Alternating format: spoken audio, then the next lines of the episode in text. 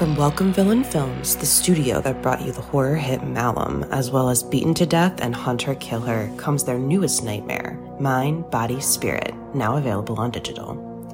Directed by Alex Haynes and Matthew Miranda, and produced by Dan Asma, Mind, Body, Spirit follows Anya, an aspiring yoga influencer, as she embarks on a ritual practice left behind by her estranged grandmother. What starts as a spiritual self help guide quickly evolves into something much more sinister. As Anya becomes increasingly obsessed with the mysterious power of the practice, she unwittingly unleashes an otherworldly entity that begins to take control of her life and her videos. Now, Anya must race to unlock the truth before her descent into madness threatens to consume her mind, body, and spirit. During its festival tour with stops at Chattanooga Film Festival and the Unnamed Footage Festival, Mind, Body, Spirit garnered praise from critics who call it a found footage version of Hereditary and a knockout found footage horror movie for the live stream era. Experience the first ever yoga themed found footage horror film and don't miss the film viewers have called extremely frightening and upsetting. Available now on digital anywhere you rent or buy movies online, including Prime Video and Apple Plus. ACAST powers the world's best podcasts. Here's a show that we recommend.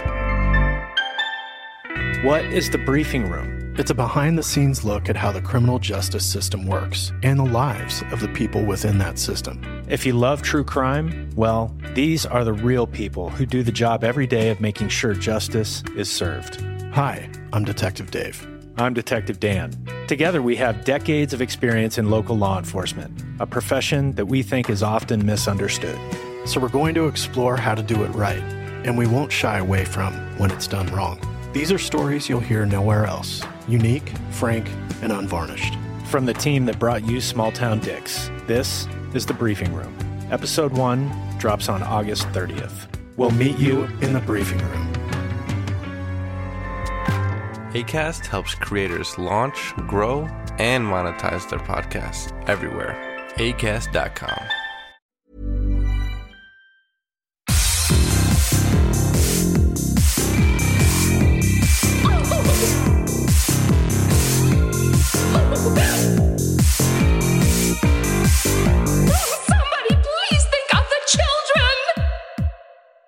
And welcome back to Little Cuts, our weekly mini-sode where we dig into the things that we've been, I think, just watching recently, but I'm not positive. I'm Terry, and I'm sick. I'm Mary Beth, and I'm wearing a f- my flannel that just came out of the dryer, and I feel like the Oh. happiest child. You look very nice and cozy. Thank you. It's gonna ice storm, like I told you offline. So I'm like Ugh. getting. I got giant slippers on. I'm just ready to be a cozy lady. But this week we are talking a sleepy but fun haunted house movie, sensual chapstick, a fantasy heist, fucked up apologies, uh, a wild Korean series, a wild serial killer movie, and the return of a killer doll. We both That's joked a that lot. we had nothing to talk about, and we actually And look at us now, we have a lot. Okay, I want to hear about a sleepy but fun haunted house movie. Okay, so if you are a patron, you will have seen a post I made that I want to get back into clearing out my backlog of movies that if you're watching this video, you can see behind me. I have a ton of movies that I have collected on physical media that I have not watched. About a year ago, I was doing a really good job of of watching one for each episode, and then it just You sort were. of fell by the wayside. And I was like, you know what, this would be fun. I'll have patrons tell me what to watch. And so I got a list, and I'm going to start going through them. But if you are a patron and you want to dictate some weird ass movie, because there are some weird ones over here. It's like all vinegar syndrome, so it's all stuff that like no one that like Uh-huh. weird ass stuff. And speaking of Vinegar Syndrome, my first movie is a Vinegar Syndrome release. Yay! It is. Uh, it was recommended from Justin Nordell, who was a former guest of the show. Uh, bloody. Did I did I say the title? Uh, my mind You is did gone. not. I have no idea It what is- you're talking about. Bloody New Year. Okay. Okay, okay, okay. Funny enough, does not take place at New Year. But it takes place at this haunted motel that is stuck on New Year's Eve. But it takes place in July. There's a lot going on in this movie. It starts at a fairground where there's like an altercation that leads this group of British people. It takes place in Britain and one American to like get together and try to flee. There's like a car chase that it ends up with them in a boat that is sailing away that ends up crashing and then they get stuck on this island in a hotel that's set up for New Year's but it's July and there's no power. As they're walking through, weird things start to happen like a magazine flips itself over. A maid comes in at one point and gives someone a blanket and then vanishes. A faucet starts moving while someone's trying to take a bath.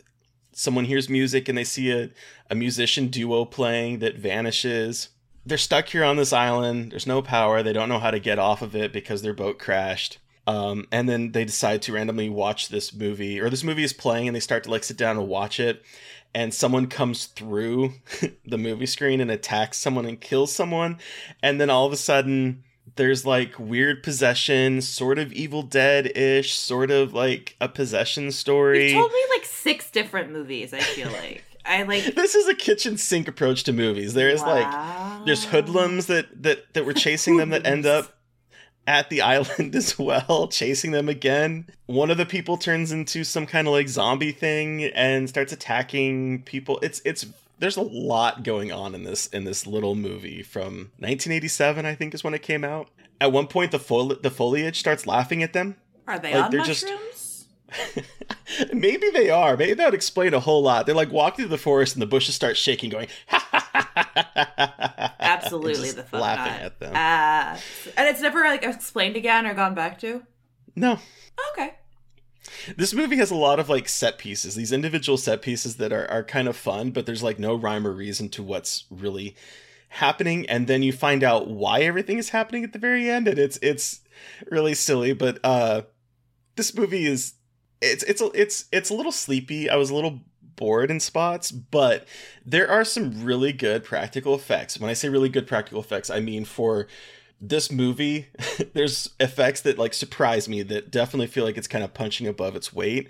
I constantly found myself going oh okay with some of the horror gags. There's some really kind of fun moments where a hoodlum punches his fist through a woman that turns into a possessed zombie and throws him through a wall like there's just there's a lot going on in this there's a lot of fun special effects in this and there's some really good special effects considering this is probably a very low budget it was a direct to video release in britain but it was fun and i i had a good time this was one of the better uh, Vinegar Syndrome releases. I mean, because let's be honest, sometimes Vinegar Syndrome movies, as much as I enjoy them, they're not the cream of the crop. But this one is probably one of the better ones I've seen. I really like the poster. Yeah, the poster's fun. Cool.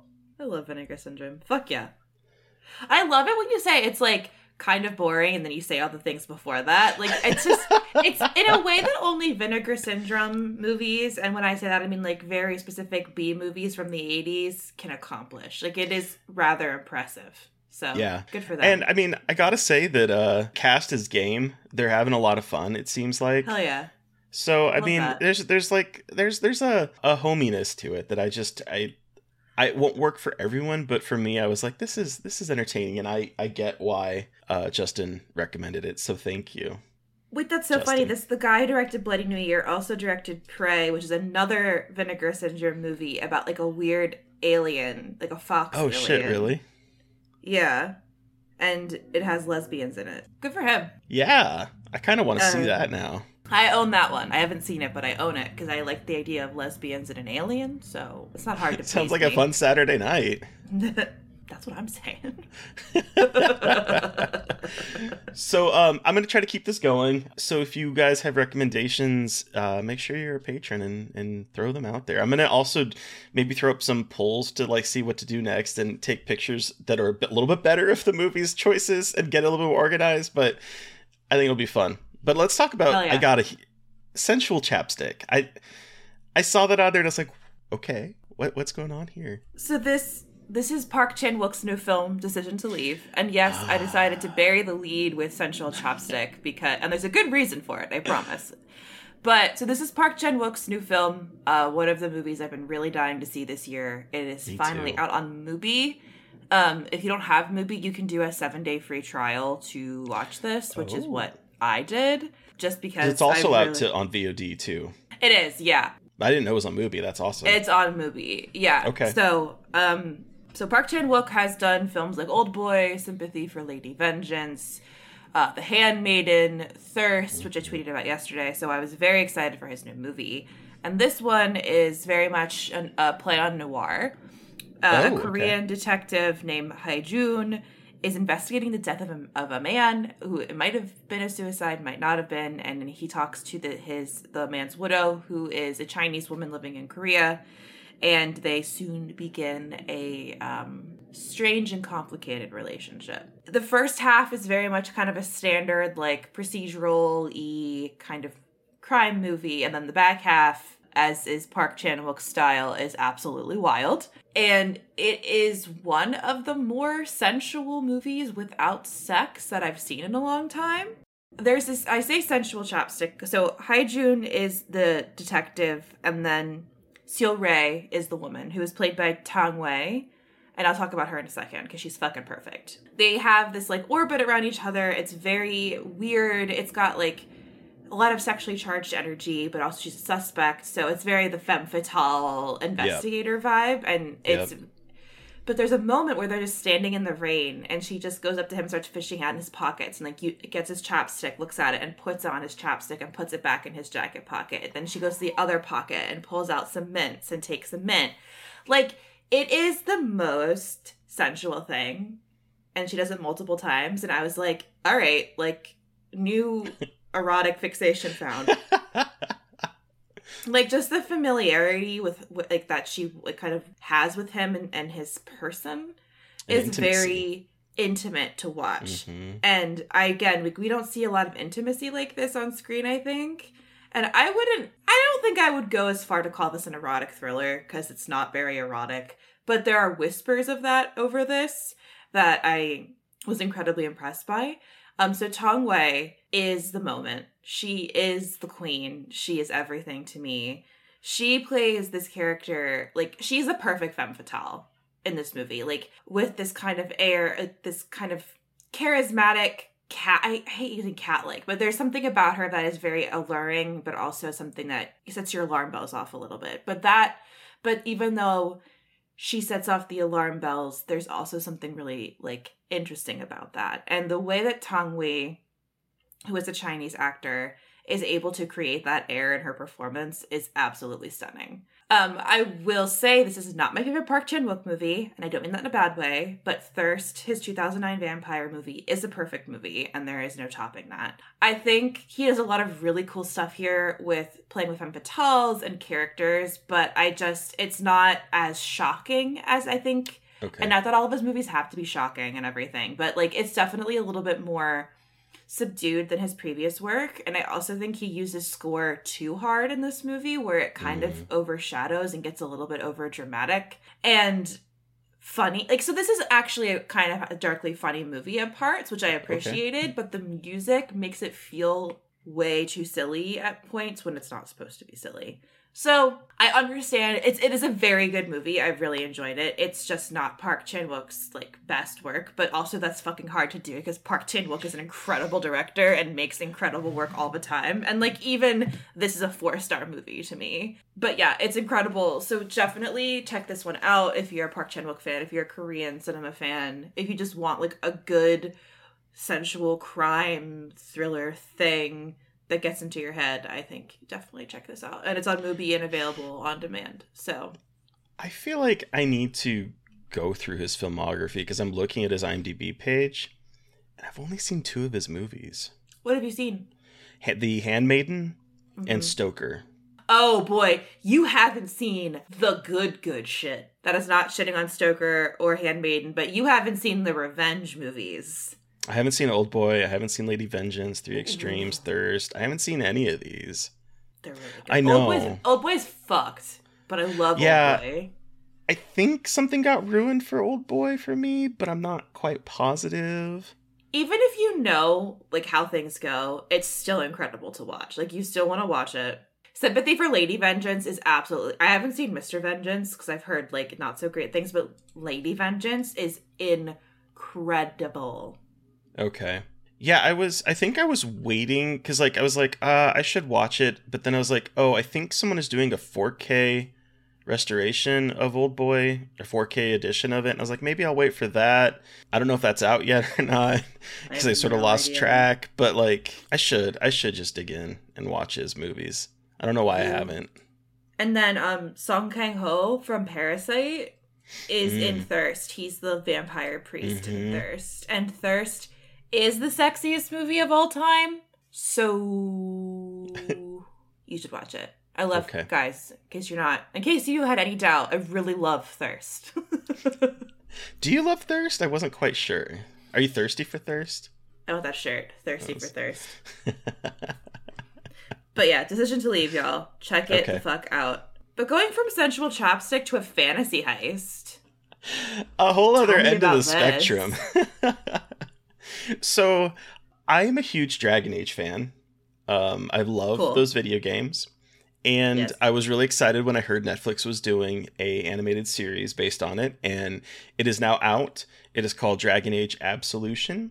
I really dug it. I think um, I was curious to see what they're going to do with it because, like, Dragon Age has a whole lot of mythology behind it, and I was kind of curious to see what they were going to do with a six episode, 30 minutes each uh, series that is going to be not isolating to new people that might not be familiar with the video games, but also kind of scratch the itch for those that are fans of the video games because there's Okay. a lot to do.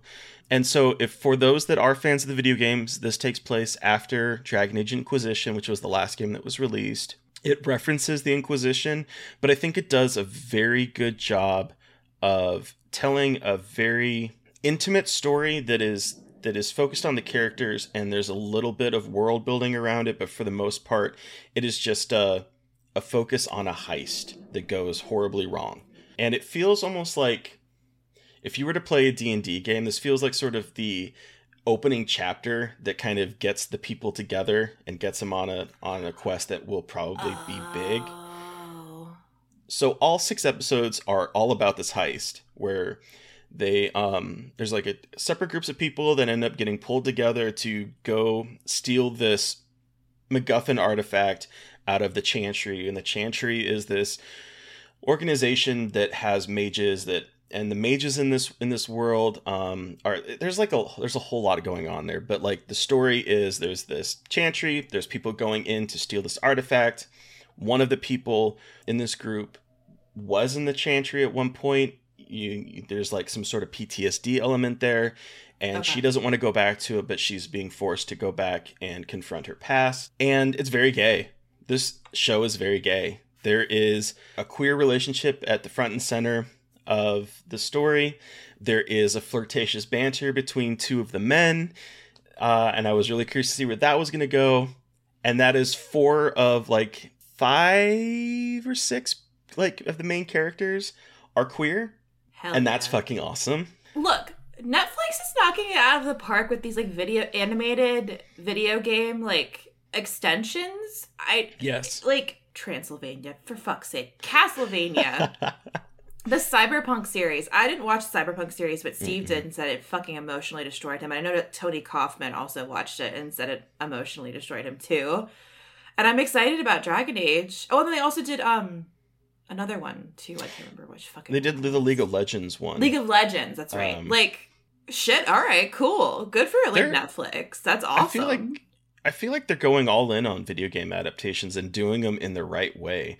Because I, I mean, I, I've only seen the first season of Castlevania, but I really dug it. I need to, I need to finish go down that that rabbit hole. I know, I know, so good. but I, I'm being attacked. Something is flying in the air. it's it's Dracula. He's attacking you for not watching Castlevania. um, the uh, the cast behind this show they also did not spare any expense because first of all it has well it has Matthew Mercer who people know from Critical Role and he's a voice Oh. actor in a whole bunch of other stuff. He plays one of the characters Phil LaMarr who Oh, you know I remember him from like Mad TV but he is also a very uh, good voice actor is in it. My Bay Ashly Burch is a, is plays a character in this. I love Ashly Burch. She plays a- Aloy in the um, Horizon series. Um, oh, Tiny ha, Tina. Uh, Tiny Tina in the Borderlands video games. Oh, Um, oh, oh, oh, oh, oh, okay. Yeah, she she's been in a lot. She's also in um oh Life is Strange. She plays Chloe in Life is Strange, but she's voiced as a character in Attack on Titan. She's also in Mythic Quest. It's cool that they're getting people who have done video games before, or some Yes. people are doing video games before, like to get to do these roles too. Her character is is one of my favorites in this. Uh so it's just it's a lot of fun. And i think that it's a good entry point for those who might not be familiar with it. There's going to be some terminology that you might want to go to wikipedia for to like figure out or the wikis on it. But like i think this is a very self-contained story that is a good entry point. And i had a lot of fun.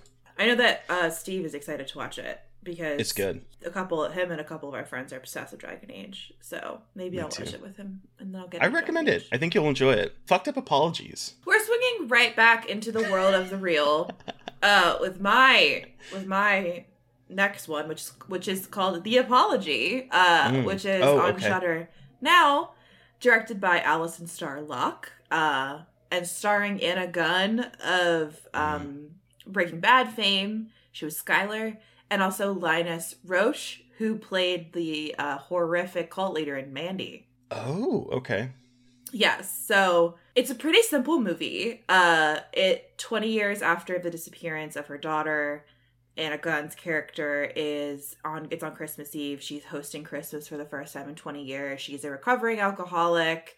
She's like, you know, grappling with the disappearance of her daughter, but also trying to kind of like pick up the pieces and keep living her life as well. And it, there's just kind of this interesting tension between wanting to find answers about her daughter and wanting to, you know, continue to live her life. So she is just kind of it's an it's an interesting take like on how we see true crime stuff and it's like oh this is the sensational story and this is kind of like the aftermath of someone just by themselves on christmas christmas eve like kind of trying to reflecting on her past and everything. So uh and then there's a knock at the door. We love an ominous horror knock. You know there's always a good like you know we always know what's going well. And it is her estranged brother-in-law linus roach's character. And she's like uh haven't seen you in a hot hot goddamn minute. What's going on? And they have this like you know they're interacting they're talking and reminiscing and then he uh drops a bomb which you know it's not a spoiler if you can kind of infer what i'm talking about with the bomb that he drops. And then from there it becomes this wild ass inversion of a home invasion movie. Um that is like pretty violent uh Oh. for a chamber piece like this. Oh. Because it really is like this is like a play. It's the two a lot of it is dialogue the two of them kind of talking um waxing poetic about literature and then it shifts. But what locke does really well is utilizing the space of the house. And when we kind of learn the truth about what's going on it he's he, while he was already in the house and he is a family member it becomes like a home invasion movie and a woman trying to protect herself from someone who is an asshole so i was pleasantly surprised by this movie. Um i wasn't really sure what to expect because it, it again it is like a play in a way Mhm. but and it's very much character driven but the performances by anna gunn and linus roach are so good. They really ground like this pretty kind of small budget low like kind of you know there's not a ton going on visually all the time but they get creative with that but the performances are incredible. It's a really good grim holiday movie that's not like supernatural or like killer santas but it's just like hey the holidays means some come sometimes people crawl out of the woodwork and they have some fucked up things to tell you and you have to grapple with that. And i think it's also just like a really also a really fascinating take on a woman directed revenge tale. And we all know how i feel about those. So you hate them all of them get rid of them all. Only men. Only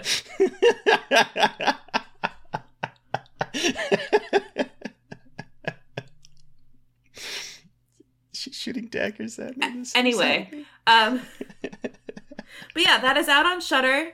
If you're looking for something a little bit sad, a little bit weird to watch, uh, check out The Apology.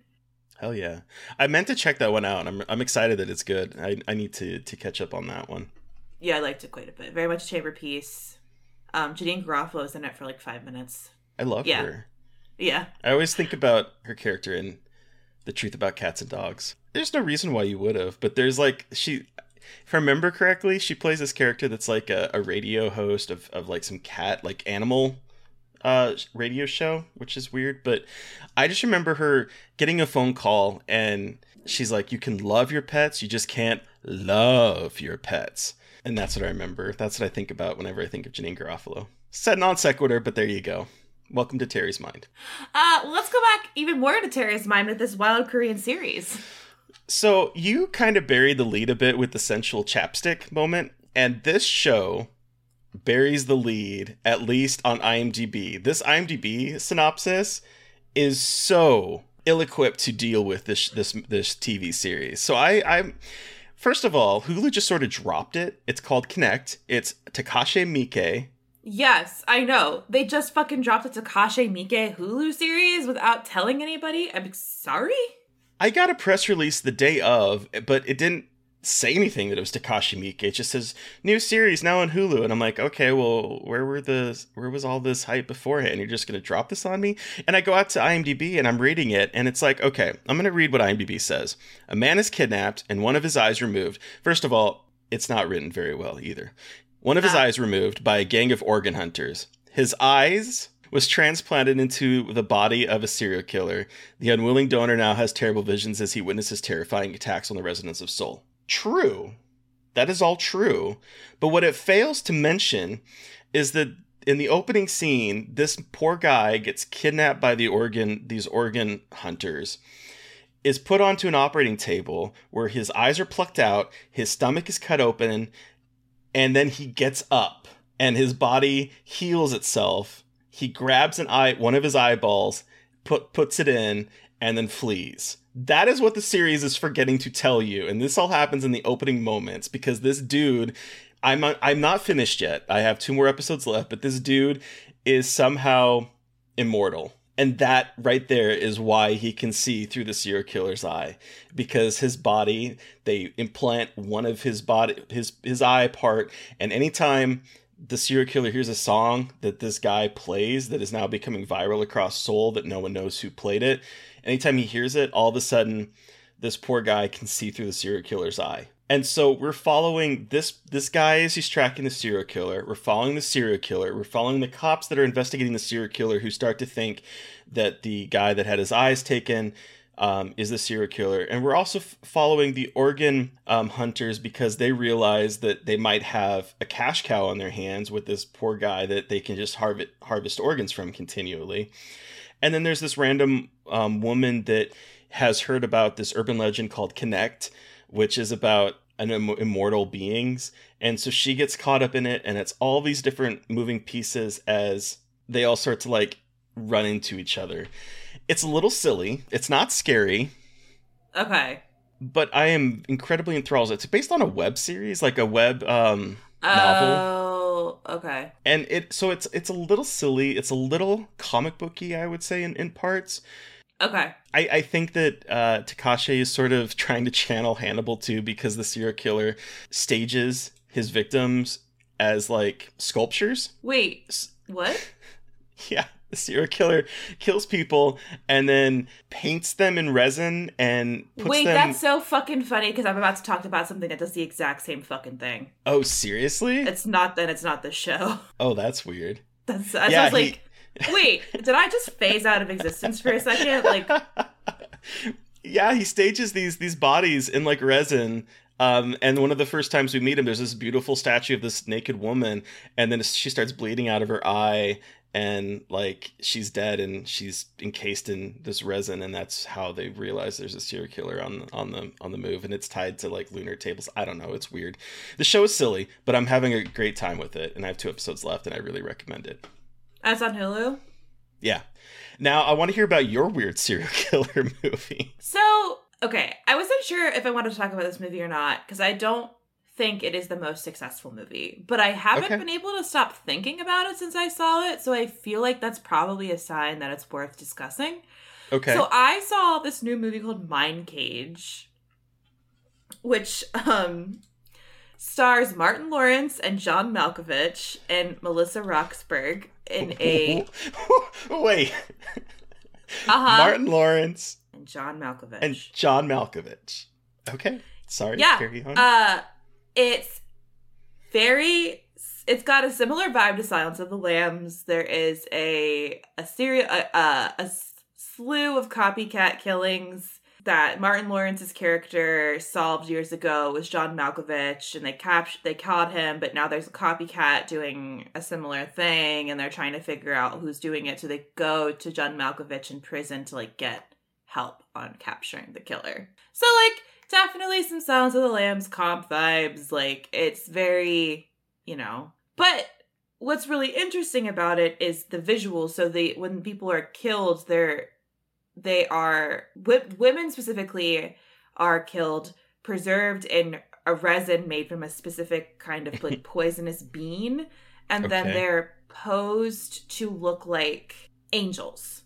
Okay. and so he create and then so he puts these create like these creations in different places. So like the first one is found on the front of a train. The other one's found in a church. Like and there are these the director who is also was a classically trained painter and is now a director of like not you know the best movies i've ever heard of or seen but not terrible but the director he's italian his name is mauro borrelli and I, I don't even know what it is about this movie because it is kind of derivative, but the twist is fucking wild.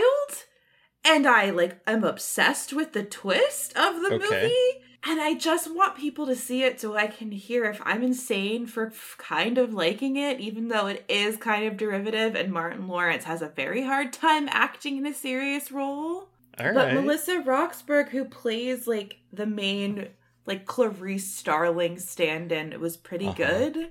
And I just think there's something very interesting going on here that isn't, you know, perfect, but it's not terrible. And Okay. I think I liked it. I think I liked it more than not. I don't know. It's like always. I know we don't want to talk about things we didn't like here, and I again, well, we do sometimes. this is a movie that like isn't gonna get a lot of play i don't think but i also think i respect for what it's, it's tr- trying to do it's like fall it's got hannibal like the hannibal tv show sounds of the mm-hmm. lambs true detective vibes to it so if you like kind of southern gothic-y feeling weird serial killer movies check it out john malkovich is pretty good he's got a lot of hair and he looks kind of silly. I saw the photo of him. I was like, oh boy. Yeah, like again, it it's for all intents and purposes like perhaps not the best movie, but the twist is incredible and like very out of left field I and love a good gonzo that like makes little to no sense, but I'm obsessed with it and I love a movie that's just like, "Hey, here's this really weird thing that you would not have seen coming." So, good for them for doing that. Hell so yeah. that's Mindcage. It's out on VOD Wild. ch ch ch ch ch check it out. But okay, we have arrived at the return of a killer doll with our next stop on the Chucky train. And now we are in the new era of Chucky with Bride of Chucky. Yeah. So, what did you think about this one, Mary Beth? Because I know this was a first watch for you. Absolutely motherfucking obsessed. it's so good. It's obviously a massive departure. It's like incredibly nice. It's like uh, what 1998, so it's an incredibly 90s movie. But Mhm. they just fucking so Ronnie Yu directed it, written by Don Mancini, but they really just threw themselves into the 90s aesthetic. Like they and I respect that. They were just like, "You know what? We're just going to go for it." And it's going to be kind of it's going to have like dirt butt metal, poop metal, whatever we're calling it. Um butt rock. That's what it is. Butt rock. I love that it opens with um with- Living Dead Girl. Living Dead Girl while Tiff looks at the doll and says, Well, hello, Dolly. Jennifer Tilly is the best thing since Brad Dourif to happen to Chucky. Uh-huh. Rewatching this, she should have got an Oscar. Her performance in this is fantastic. iconic in this Uh-huh. movie. The things that she says, the like Tiffany's character is everything to me. I love her so much. She's a big titty goth bitch who loves murder but also just wants to be married and have a man treat her right. And I I was Layers. dying at like these Don Mancini, who is queer writing this, writing like an aggressively heterosexual goth titty woman who turns into a doll, who like can't live her like who just like has murderous obsessions but still wants to be a domestic goddess. Martha Stewart's her favorite fucking idol. Who the fuck is Martha Stewart? I, this is glossing over this movie, but this is the this is the first movie where I feel like it's the Chucky, it's the Chucky and Tiffany show. Like obviously we have Katherine Heigl and her boyfriend like road tripping to take the dolls to. Oh, New he is so hot, by the way. Oh, I guess. no, he is so hot, Mary Beth. I guess. I was like,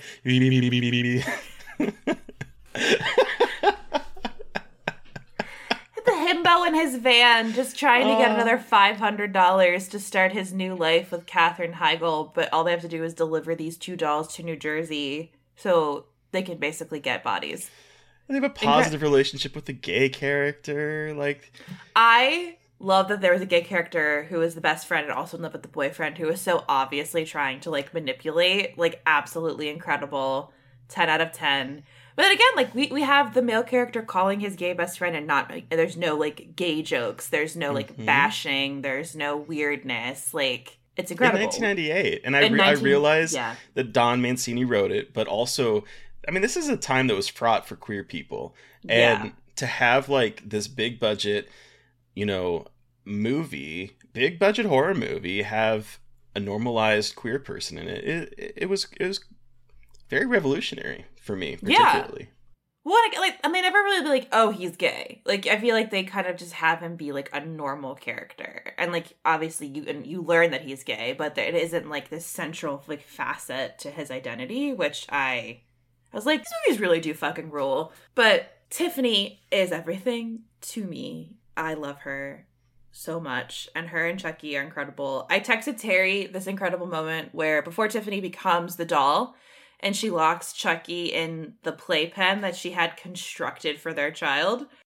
But by the way, who makes a playpen constructed for the child that also can lock?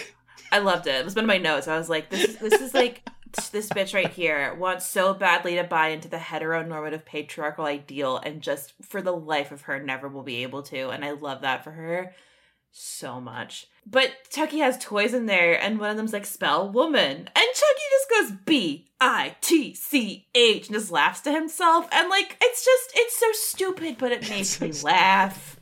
It made me laugh because I think that it's, I think what I never really realized with this movie is the movie realizes it's kind of stupid and like that it's so weird, but it's like, but we're still gonna do it because it's funny and because we acknowledge that and have this character.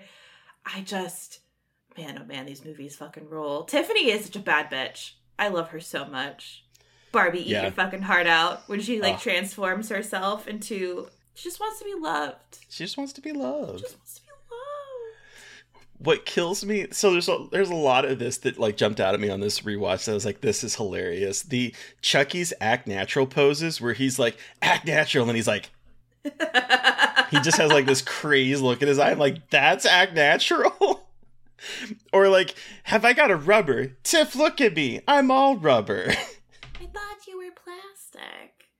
Like the one-liners are just going, and like when they're fighting about Mar- who Martha Stewart is and how knives are like so '80s, like that's Dahmer. Like we don't use knives anymore. And then he's and then like later he goes a cla- it's a classic and like references the like, classic never stabbing- dies hmm i also by the way diane um who is one of the kind of swinging kind of couple woman that like wanted the hollywood suite or the Oh honeymoon yeah, suite, yeah, yeah, yeah. that's margot kidder's niece I'm sorry, who? That's Yeah. wild. yeah Their death scene's incredible. When she just like shatters the mirror and has the, and kills them on the waterbed. love it John Ritter getting fucked up with nails. Yes. Now, I will say that I do think one of the problems in this movie is that it takes a long time to get going. Yes. So, like, because there's well, and and it, I don't know how else you would do it because there's a lot of story. You know, you have to introduce Tiff, you have to have Tiff become the doll, you have to do all of the setup stuff. But once we finally get to, I, I think, kind of the main feel of the movie that is kind of like a Bonnie and Clyde, but they don't realize that they're Bonnie and Clyde trying to get across country we're 45 minutes into this hour and a half movie so like it takes a whole long time to get going to the actual plot of the movie but i don't mind it so much yeah, I I think because we spend so much time with Tiffany and Jennifer Tilly gets to fucking chew up scenery the whole mm. time. I think that didn't I didn't think about that really. Like it didn't bother me. I, I I could I think they were trying to like I just I could have done with less of the the Katherine Heigl romance stuff, just because again, like I think I, I understand why it was there and like kind of mm-hmm. setting up the context for why these two were the ones driving them to New Jersey, and like it makes sense. But and they're good man- foils. Yeah, exactly, and like it all makes sense. Um, and I, I think Jennifer Tilly really does help make it not feel like it's going on for too long. I think just Mhm. her campy, incredible performance helps make it feel like, oh, I don't care how long this is. I would just like her to step on me forever. I love that she's the star in this because you know it's Bride of Chucky, and she is the fucking star, and I love that. God, Bride. Best like, thing to uh, happen to the series, really. The death scene where Bride of Frankenstein is on the fucking TV as she's getting electrocuted, and like, Mhm. oh my god, it's just so good. Don Mancini's so smart. He God, really is. fucking rules. I loved yeah. it. I had an incredible time. Hell yeah. So next week we're going to continue with the Child's Play franchise with Seed of Chucky, which I really enjoy, but I haven't seen it in forever. Uh, so I'm I'm curious to revisit it as a out queer person. yeah, and I've heard obviously so many things about it with the Glen Glenda character and representing non-binary identity, especially in a movie like this. So I'm very Mhm. I'm very excited to experience Seed of Chucky. Yeah. Who are we chatting with on Monday, Mary Beth? Ha. So speaking of child's play, um, Yeah. on Monday we are chatting with the legendary cinematographer John R. Leonetti. He DP'd Chucky 3, but he would then go on to create the look of James Wan's films like Dead Silence, The Conjuring, Insidious. Insidious. Um, and as a director, his latest film Lullaby is currently streaming on VOD. This conversation fucking rules. It It's a really really did. awesome like look at horror history. He's so cool and just told us so many cool stories. So Dude worked on Poltergeist. he worked on fucking Poltergeist. And so we are chatting a movie that we've chatted before. We are chatting The Exorcist. But don't worry if you listen to our Exorcist episode. This is a very different kind of mm-hmm. episode in terms of feel and conversation. So get ready for a really, really cool kind of conversation that we haven't had, I think, on the like the podcast before. and he was just such a sweet man. He had so many great stories to tell. Like I could have just sat there and listened to him regale us with all the stuff that he's done in his very storied career. It's cool as fuck. So Just amazing. What yeah, a great guy. Incredible. So look out for that episode on Monday. It's really a, it was a big treat for us. So It was a huge treat, I have to say. Massive. Yeah. So, but listeners, you've heard from us. We want to hear from you. Did you watch something that we watched this week and have thoughts? Do you have suggestions for things we should be covering? You can let us know by sending us an email at scarredforlifepodcast at gmail.com or you can reach out to us directly on Twitter. I am at MB McAndrews. And I'm a Gaily Dreadful. And of course, don't forget to follow the podcast on Twitter at Scarred Podcast. And please don't forget to review, rate, subscribe, and join us for Patreon. And if you are a patron, help me decide what to watch uh, on my backlog list. Because there's a lot. And we're recording next month's bonus content soon, so get very excited Mm. for the content we will be bringing you, everybody. Um, thank you to Eric Power for our artwork. Thank you to Sean Keller for our music. Thank you everyone for listening. Please stay safe out there, but most importantly, stay creepy. And until next time.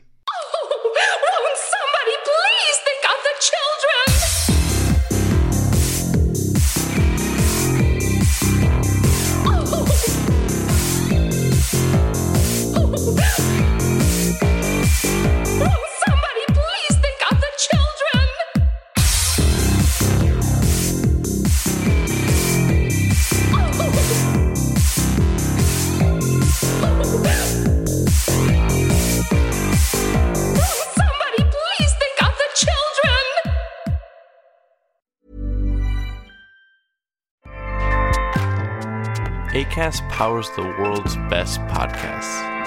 Here's a show that we recommend. What is the briefing room? It's a behind the scenes look at how the criminal justice system works and the lives of the people within that system. If you love true crime, well, these are the real people who do the job every day of making sure justice is served. Hi, I'm Detective Dave. I'm Detective Dan. Together, we have decades of experience in local law enforcement, a profession that we think is often misunderstood. So we're going to explore how to do it right, and we won't shy away from when it's done wrong. These are stories you'll hear nowhere else unique, frank, and unvarnished. From the team that brought you Small Town Dicks, this is The Briefing Room. Episode 1 drops on August 30th. We'll meet you in the briefing room. ACAST helps creators launch, grow, and monetize their podcasts everywhere. ACAST.com.